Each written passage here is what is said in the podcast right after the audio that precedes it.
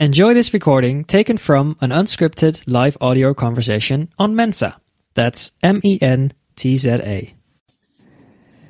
Hello, good evening to all. Mosam, welcome. Avjeet, welcome to Film Ki Baat. तो दोस्तों आज हम film की बात के एक नए एपिसोड में हैं और आप सबका हार्दिक स्वागत है इस कार्यक्रम में जैसे कि आप जानते हैं कि हम यहाँ पे किसी भी फ़िल्म या ओ टी कंटेंट की हम चर्चा करते हैं। समझने की कोशिश करते हैं कि उसमें क्या अच्छा है, क्या खराब है। और ये भी समझने की कोशिश करते हैं कि क्या उसको देखा जाना चाहिए या नहीं।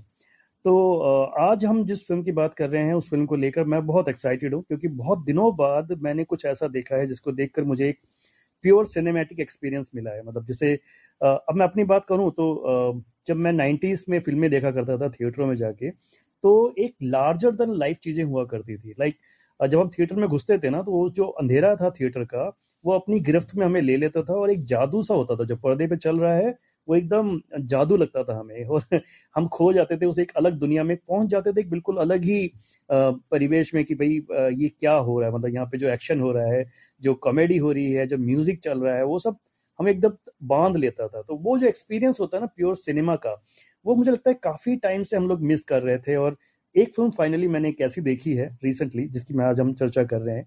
आ, वो देखकर मुझे लगा कि यार ये मेरे सारे सेंसेस को फुलफिल कर रही है।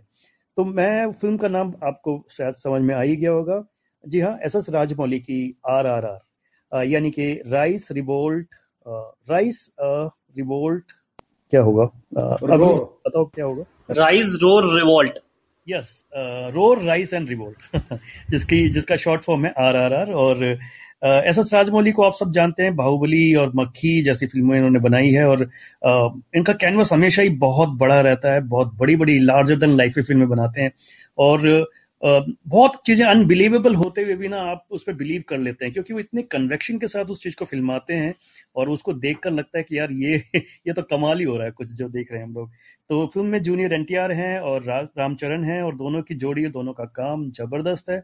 और आलिया भट्ट है, अजय देवगन का छोटा सा रोल है दोनों का। आ, लेकिन इम्प्रेसिव रोल उन दोनों ने किया है और एम एम करीम का म्यूज़िक भी बहुत ही शानदार है।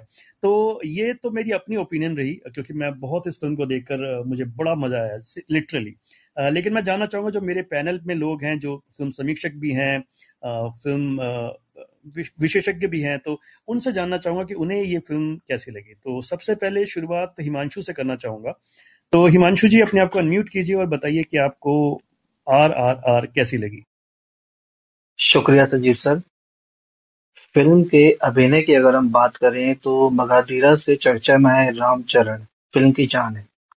निश्चित रूप से वह जूनियर एनटीआर पर भारी पड़े जूनियर एनटीआर को हमने टेम्पर में देखा था, पर राजमौली यहाँ उनसे उनका सर्वश्रेष्ठ निकालने में कामयाब हुए हैं।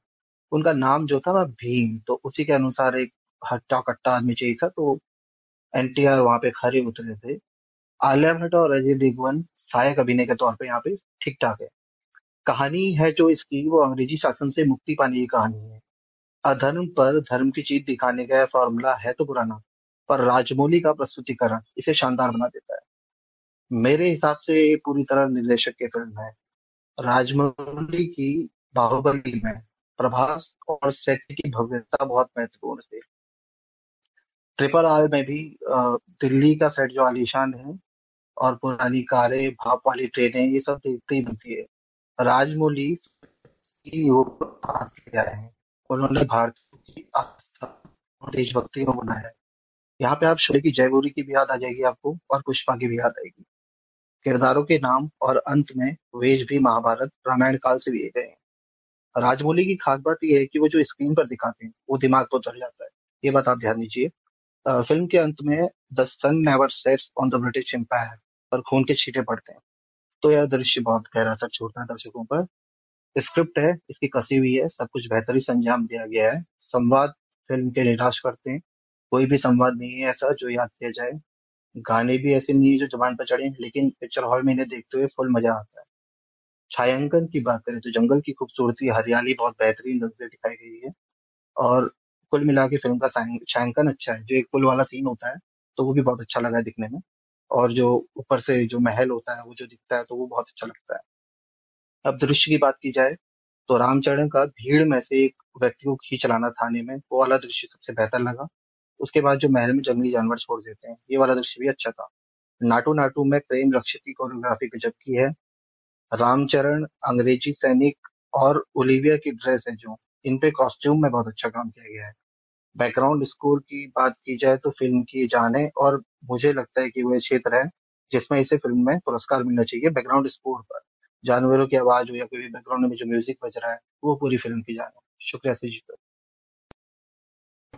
या शुक्रिया, हिमांशु। जैसे कि मैंने बात करी थी कि हमारे ये समीक्षक हैं तो समीक्षक, समीक्षा, समीक्षकों वाली ही समीक्षा करेंगे ना। तो इन्होंने सारी कमियाँ भी बता दी है बट बट फ्रेंकली मुझे बहुत सारी कमियाँ जो है, शायद छुप गई मेरी नज़रों से, क्योंकि मैं जो कैनवस था उसको देख के इतना मतलब you know over the top हो गया। तो चलिए बढ़ते हैं अभिजीत की तरफ़। तो अभिजीत भाई, आप बताइए कि आपको ये फ़िल्म कैसी लगी? Thank you so much Sajeev actually शुरू में आपने बताया कि यू you नो know, हम जब सिनेमा हॉल में घुसते हैं तो अंधेरे में हम एक दूसरी दुनिया में घुस जाते हैं। और ये एक ऐसी चीज़ है जो ओटीटी वर्ल्ड कभी नहीं दे सकती क्योंकि ओटीटी वर्ल्ड में आप जब घर पे रहते हो आपको नॉन स्टॉप डिस्ट्रैक्शन होता है आप पॉज करते हो आप कहीं चले जाते हो फिर वापस yes, आते yes, एग्जैक्टली exactly. मूवी का जो एक्सपीरियंस है बहुत ही यूनिक है। एंड आरआरआर की रिलीज़ की अहमियत यह है कि आज दुनिया भर में लगभग 8000 स्क्रीन पे आरआरआर चल रही है।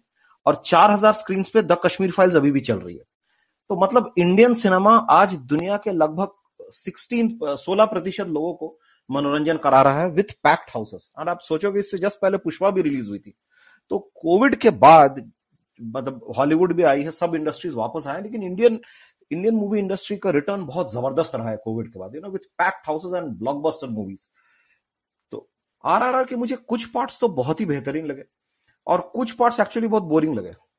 इनफैक्ट मेरा रेटिंग ओरिजिनली था three three out of five पर सिनेमा हॉल में लोग ताली बजा रहे थे, सीटी मार रहे थे, वो चिल्ला रहे थे, और वो मतलब वो जैसी मूवी खत्म हुई, आपस में बातें कर रहे थे कि मूवी बहुत बढ़िया थी। तो मैंने अपनी रेटिंग खुद अपग्रेड किया, फिर बाद में 3.5 किया, क्योंकि अल्टीमेटली दर्शक ही भगवान है। उनको अगर खुशी मिल रही है, वो अगर तीन घंटे अपने सारे दुख दर्द भूल के मनोरंजित हो रहे हैं तो पिक्चर की ऑब्जेक्टिव पूरी हो जाती है।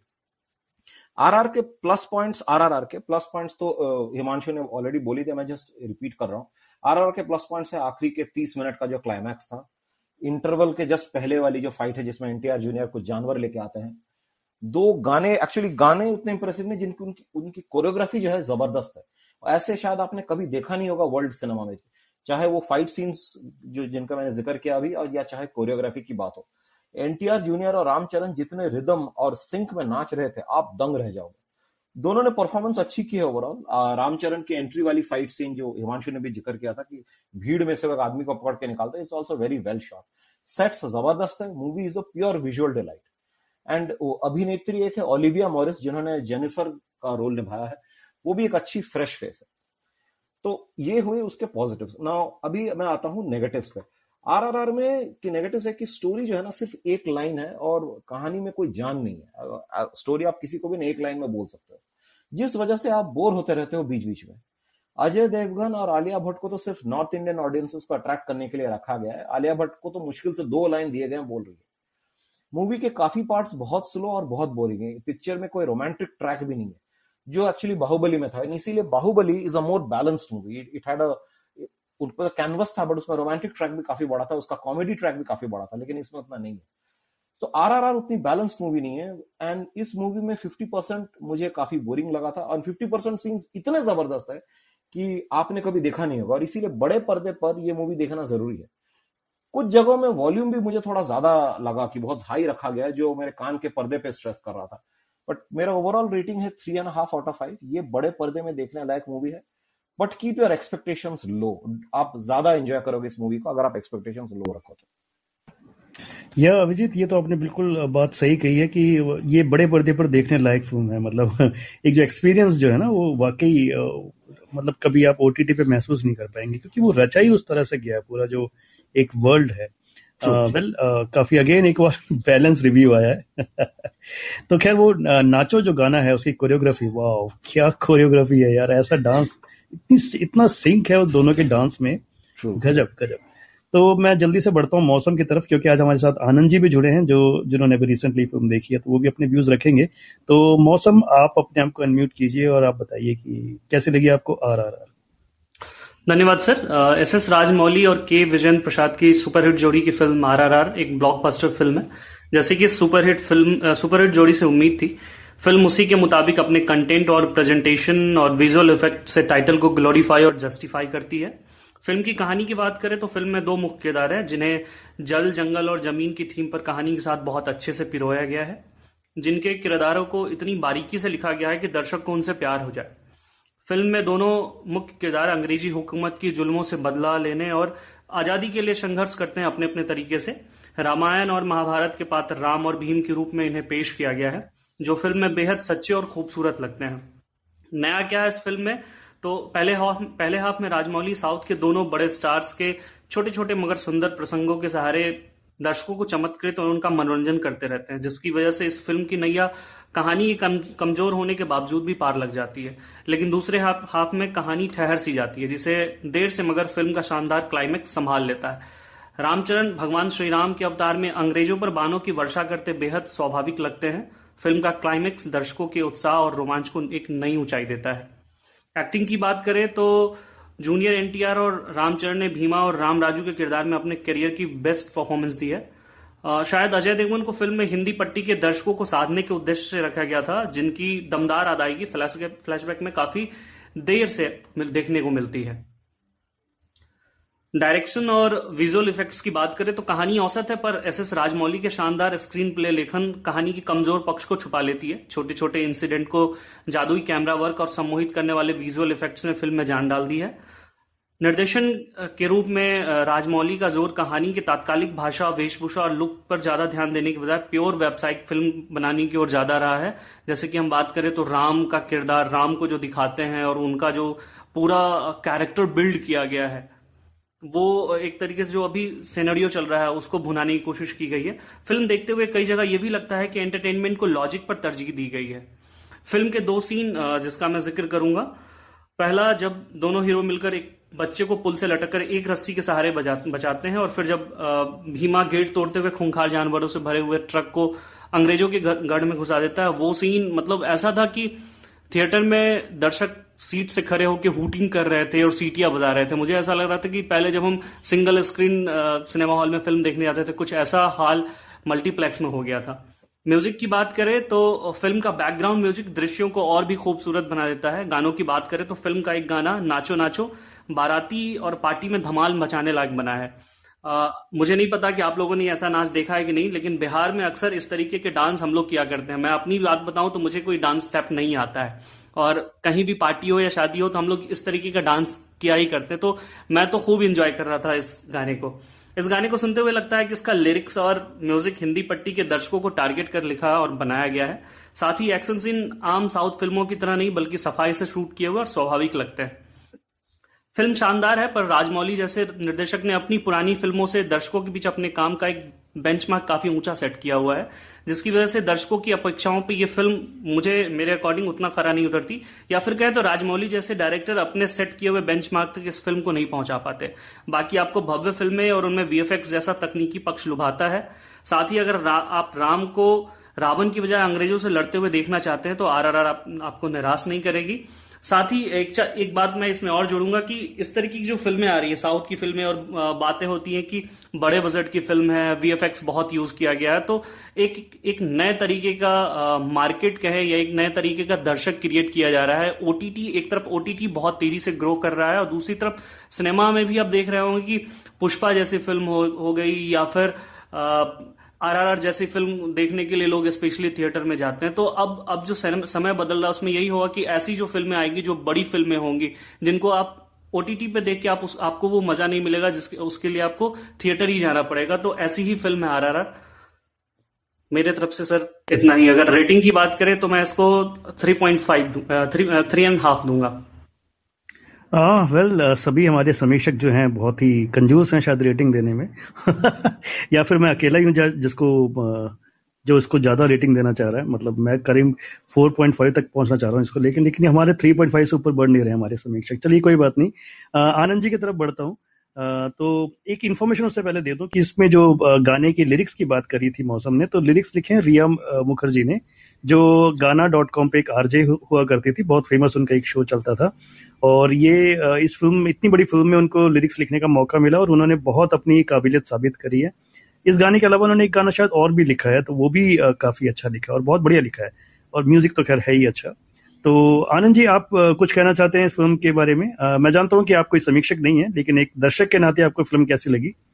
प्लीज़ बताएँ। सर दर्शक के नाते तो जो एक्चुअली मैं जो कहना चाहता था वो अभिजीत अभिजीत साहब ने और ये मौसम साहब ने बड़ा सुंदर और शानदार तरीके से उसको कहा है। और जो जो इन्होंने बोला, मैं उससे कंप्लीटली एग्री करता हूँ। मुझे लग रहा है कि इन्होंने ना जो जो रेटिंग दी है, वो बेस्ट रेटिंग दी है और बड़ी शानदार रेटिंग दी है। और इन्होंने हर एक चीज़ को ना बड़ा बड़ा सफ़ाई से एक्सप्लेन किया है। ठीक है? बट बींग ए दर्शक जो मैंने इंजॉय किया, सर, सबसे जो बड़ी बात, जो नाचो नाचो का जो डांस है ना, जो डांस स्टेप्स हैं, जिसने भी कोरियोग्राफ किए ना, शानदार ग्राफ किए हैं। ठीक है? और जैसे मौसम साहब ने बोला कि भाई बिहार में तो इस टाइप का डांस जो है बड़ा फ़ेमस है और जो लोगों को बड़ा पसंद आता है। बिहार में नहीं, ऐसा जो कोरियोग्राफ किया हुआ डांस तो हर एक को बहुत पसंद आएगा।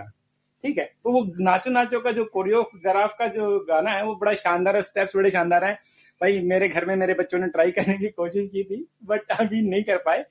रियली में, और सबसे बड़ी बात, भाई उनका स्टेमिना क्या ज़बरदस्त था यार। मतलब बेसिक स्टेप्स में किया हो बट एक उसको मतलब लगातार इतनी देर करना बहुत शानदार हार्ट की पावर चाहिए उसमें, ठीक है? और दूसरी बात क्या है कि मेरे साथ में मेरे बच्चे भी गए थे, मैडम भी गई थी तो उन्होंने तो बहुत इंजॉय किया। तो आई थिंक उनका अगर रेटिंग पूछा जाएगा तो 4.5 से भी ज़्यादा हो सकता है बट मेरा रेटिंग तो 3.5 ही रहेगा बिकॉज़ मुझे लगा कि मूवी थोड़ी लंबी हो गई। कहानी मतलब इतनी दमदार नहीं लगी मूवी ज़्यादा लंबी हो गई और कुछ सीन तो रियली में जैसे जो कि सर ने बोला था कि भाई लॉजिक आप जो है घर छोड़ के जाइए, खाली एंटरटेनमेंट के लिए जाइए। There will be no logic तो रियली में मुझे बहुत से सीन्स में तो लॉजिक लगाई नहीं। जैसे वो भगवान राम का जो सीन था, जो बाद में भगवान राम के रूप में अवतार हुए, उससे पहले उनकी हालत ऐसी थी कि वो कंधे पे बैठ के उसके जा रहे थे। दूसरे जो एक्टर गए उस पर अचानक ही क्या हुआ कि वो बिल्कुल ही फिट एंड सुपर हिट हो गए मतलब पता नहीं कौन सी जड़ी बूटी उनको लगा दी खा गए मतलब ये कुछ ज़्यादा हो गया। तो बाकी ये है कि हाँ एंटरटेनमेंट मूवी है, अच्छी एंटरटेन करती है लोगों को, लोग सीटें भी बजाते हैं और गाने बड़े अच्छे हैं। और सबसे बड़ी बात, इसको हॉल में देखने का स्पेशली सिनेमा हॉल में देखने का मज़ा ही और है बिकॉज़ साउंड इफ़ेक्ट बहुत शानदार है। तो सब चीज़ें कुल मिला के बड़ी अच्छी हैं बट वही है कि जब लॉजिक पे जाते हैं तो 3.5 is the maximum score from my side अरे आनंद जी मुझे ये बताओ फ़िल्म देखने आप जाते हो तो लॉजिक क्यों ढूंढते हो? अरे देखिए फ़िल्म क्या होती है जाओ अपना एंजॉय करो पूरा मतलब तीन घंटे जो है वसूल हो जाए आपके जो पैसे आपने लगाए तो मुझे तो ये लगा कि पूरी तरह से पैसा वसूल अच्छा एक्चुअली एक ये मैंने नोटिस किया about Indian viewers Indian viewers logic ढूंढते हैं इंडियन मूवीज़ में। वो लेकिन जब बैटमैन सुपरमैन फ्रोजन देखते हैं उस वक्त वो लॉजिक नहीं ढूंढते हैं। एग्जैक्टली मैं वही बात कर रहा हूँ पता नहीं क्यों? जब हाँ, कोई मैं भी यही बात मैं भी यही बात सोच रहा था मैं भी यही बात सोच रहा जो अभी अभी साहब कह रहे हैं ना कि जब हम बैटमैन सुपरमैन जब देखते हैं तो मैं ये बात उसी टाइम सोच रहा था जब मैं घोल से बाहर निकला था। बट हम्म, मुझे लगता है कि वो लोग मोर इसको ना मतलब साइंटिफिकली दिखाते हैं मोर अच्छे से ऐसे उसको ना सिंक्रोनाइज करते हैं सीन्स को कि लगता है कि ऐसा हो सकता है। पर यहाँ लग, देख के लगता नहीं कि क्योंकि ये लोग सब न्यूटन लॉ ग्रेविटी सब भूल गए। कोई काम नहीं करती है। ऐसा मेरे हिसाब से मूवी एक स्टोरी होती है। इट इज़ अ कहानी किसी भी डायरेक्शन पे जा सकती है। तो उस वक्त हमें लॉजिक क्योंकि आप खुद रियल लाइफ देखोगे ना रियल लाइफ आप अखबार पढ़ के अगर इंसिडेंट्स पढ़ोगे एक के बाद एक आप खुद दंग रह जाओगे कि बस ऐसा भी हो सकता है। तो रियल लाइफ में भी ऐसी चीज़ें होती है जो आप कभी सोच नहीं सकते तो मूवी भी हमें ओपन माइंड से ही देखना चाहिए कहीं पॉसिबल है। यस यस मेरे हिसाब से तो मूवीज़ देखो हर तरह की मूवीज़ के अलग अलग एक्सपेक्टेशन होती हैं। अगर आप लंच बॉक्स देखोगे तो आपकी एक्सपेक्टेशन अलग होगी। हीरोइन नो मतलब वो बहुत रियलिस्टिक फ़िल्म होगी। या फिर अगर आप किसी आर्ट फ़िल्म को देखोगे तो आप, आपको लगेगा कि जो रियल लाइफ है वो दिखाई जा रही है। लेकिन अगर आप एंटरटेनमेंट पर्पज के लिए किसी फ़िल्म को देखने जा रहे हो तो वहाँ पे फिर आपको लॉजिक घर पे रखना पड़ेगा। ये तो ये तो सच्चाई है क्योंकि अगर हम जैसे अभी बात कर रहे थे कि नाइन्टीज की फ़िल्मों के बारे में तो नाइन्टीज की तो मूवी सारी ऐसी हुआ करती थी। अब सनी देवल जो है वो हैंडपंप उखाड़ लेते थे लेकिन अब आप देखिए अगर सीन को अगर आप देखोगे तो वो सीन आपको बिलीवेबल लगेगा। क्यों? क्योंकि आप सोचोगे कि कोई कोई भी इंसान अपने बच्चों के लिए अपने परिवार के लिए ये कर जाएगा। अब हम्म, हम्म। ये कितना भी इम्पॉसिबल क्यों ना हो लेकिन बंदा कर सकता है। तो वो वो होता है एक फ़िल्म का कन्विक्शन जो होता है ना वो होता है कि हाँ ये डिफ़िकल्ट है ये इम्पॉसिबल है ये साइंस को साइंस के अगेंस्ट हो सकता है लेकिन यस हो सकता है अगर कोई करे तो। So, मैं इस पे सर मैं इस पे थोड़े अलग तरीके से सोचता हूँ सर। मुझे ऐसा लगता है कि जो नाइन्टीज की फ़िल्मों की बातें हैं, वहाँ हैंडपंप उखाड़ लेना, वो सारी चीज़ें उस वक्त चलता था। आज हम कहते हैं कि बहुत ज़्यादा रियलिस्टिक फ़िल्में बन रही हैं।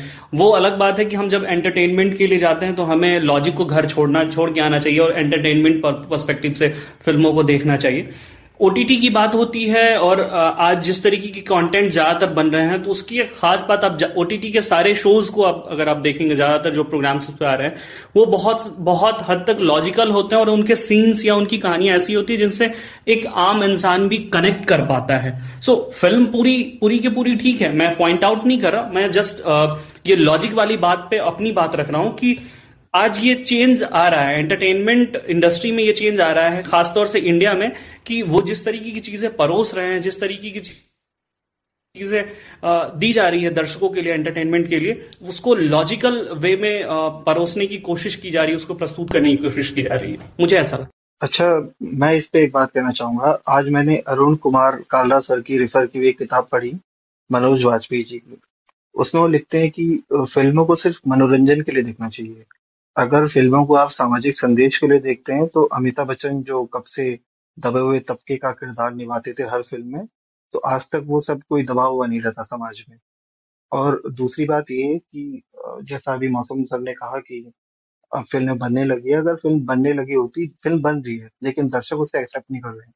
अगर दर्शक ने एक्सेप्ट कर लिया होता कि फ़िल्म मनोरंजन के लिए ना बने, सामाजिक संदेश के लिए बने, या कोई रियल लगे तो एनटीआर इतनी ये जो ट्रिपल आर फ़िल्म है इतनी हिट नहीं हुई होती भारतीय दर्शक अभी भी हुई है। जो अधिकतर सिनेमा हॉल में जाते हैं, वो चाहे दिखते तो मल्टीप्लेक्स वाले हैं, लेकिन अंदर से उनके कहीं ना कहीं वो पुराने वाले पिक्चर है, जो सिंगल हॉल होते थे तो ठीक है, चलिए कुछ कमेंट्स भी हमारे पास आए हैं। सुब्रमण्यम जो लिखते हैं कि R R R is an outstanding film and इसके अलावा राशि मिश्रा लिख रही हैं कि there is that's the direction of Rajamouli nothing goes over the top वो राजमौली की तारीफ़ कर रही हैं और सुनीता यादव लिखती हैं, पूरी पिक्चर कैमरा खुद भी एक कलाकार है शॉट की अवधि का मनोविज्ञान भी काबिल तारीफ़ है। मनोज मेहता लिखते हैं कि जो हॉलीवुड की मूवीज़ होती हैं, उनमें एक तरह का कन्विक्शन ज़्यादा होता है, शायद इसलिए उनका जो एक्शन होता है वो रियल लगता है और इंडियन फ़िल्मों में कॉन्सेप्ट थोड़ा लैक करता है। तो ये अलग अलग तरह के थॉट्स हमें मिल रहे हैं। वैसे ओवरऑल मुझे लगता है कि ये फ़िल्म जो है ये बहुत बड़ी कामयाब तो होने वाली है। बेशक क्रिटिक्स इसको चाहे किसी भी तरह से रेट करें पर मैं ये समझता हूँ कि फ़िल्म लोगों को बहुत पसंद आ रही है और अराउंड मेरे ख्याल से 500 तक का बिज़नेस तो कर ही चुकी है शायद फ़र्स्ट वीक में तो। तो obviously it's one of the मतलब मोस्ट सक्सेसफुल मूवी बनने वाली है ये तो। खैर सजीव चाहे मैं जितने मैंने जितना 3.5 दिया जो भी दिया एक्चुअली मैं मूवी दोबारा देखने जा रहा हूँ ट्यूसडे मेरी बेटी का एग्ज़ाम चल रहा था तो she didn't go the first time तो अब वो जाएगी। तो वो तो देखना है। दूसरे एक और बात में साइंटिफिक वाली बात आई थी कहीं पे कि नहीं साइंटिफिकली दिखाना चाहिए। यू नो ये सब चीज़ आपको दिमाग खुला रखना पड़ेगा। एक एग्ज़ाम्पल मैं दे रहा हूँ। तीस साल पहले या बीस साल पहले स्टार ट्रेक दिखाया जाता था। वो पूरी गोली लगती थी उस वक्त। लेकिन आज के डेट में स्टार ट्रेक में जो होता था ना, आज के डेट में रियल लाइफ में सबके पास मोबाइल आ गया एप्स आ गया। तो you know you cannot assume कि अनरियल है। जो कभी ना कभी रियल हो ही सकता है।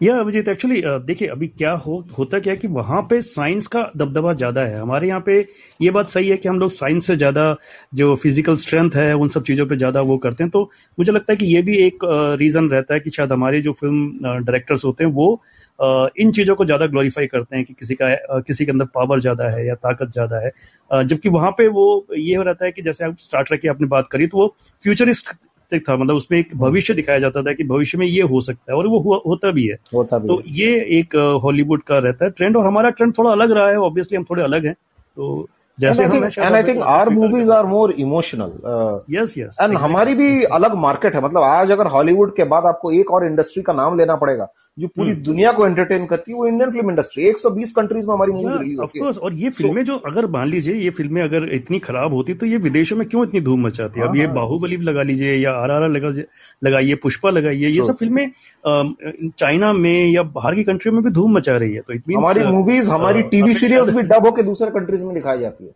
भर भर कितने कंट्रीज़ में दिखाई जाती है यू बी सरप्राइज्ड और जैसे आपने कहा ना कि वो एकदम जो हमारा जो सेकंड कोरोना के बाद जो सेकंड इनिंग्स बॉलीवुड का रहा है वो बहुत ही खतरनाक रहा है। मतलब बहुत तगड़ा है। ऐसा बिज़नेस कर रही है अब तो अब मुझे लगता है कि स्काई इज़ द लिमिट मतलब बढ़ते जा रहे हैं। ट्रू यस तो ठीक है आज की चर्चा को फिर हम यहीं समेटते हैं। आज हमने जिस फ़िल्म की चर्चा करी उम्मीद है कि आपने इसको एंजॉय किया होगा। अगले हफ़्ते हम लोग फिर मिलेंगे फिर किसी नई फ़िल्म की चर्चा के साथ। तो तब तक दीजिए इजाज़त फ़िल्म की बात के अगले एपिसोड तक। नमस्कार। Thank you.